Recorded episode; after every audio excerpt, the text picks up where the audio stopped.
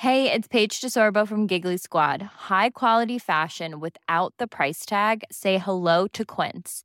I'm snagging high-end essentials like cozy cashmere sweaters, sleek leather jackets, fine jewelry, and so much more. With Quince being 50 to 80% less than similar brands. And they partner with factories that prioritize safe, ethical, and responsible manufacturing. I love that. Luxury quality within reach. Go to quince.com slash style to get free shipping and 365 day returns on your next order.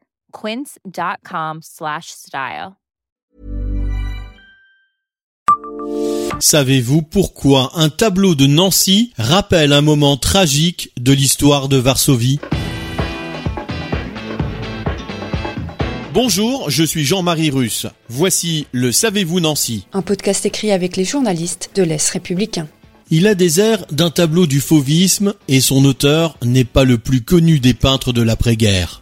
Mais l'œuvre a été classée monument historique et se trouve accrochée dans un endroit un peu particulier, l'association de la culture juive à Nancy. Emmanuel Manécatz, né en 1894 et mort en 1962, l'a peint en 1946 à la demande de l'association.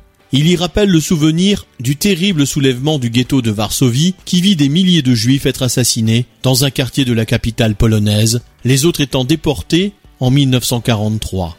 Peintre né en Ukraine, naturalisé français en 1928, Emmanuel Manécatz a été un ami de Picasso, un représentant de l'école de peinture juive, dans l'ombre de peintres plus connus comme Soutine ou Modigliani.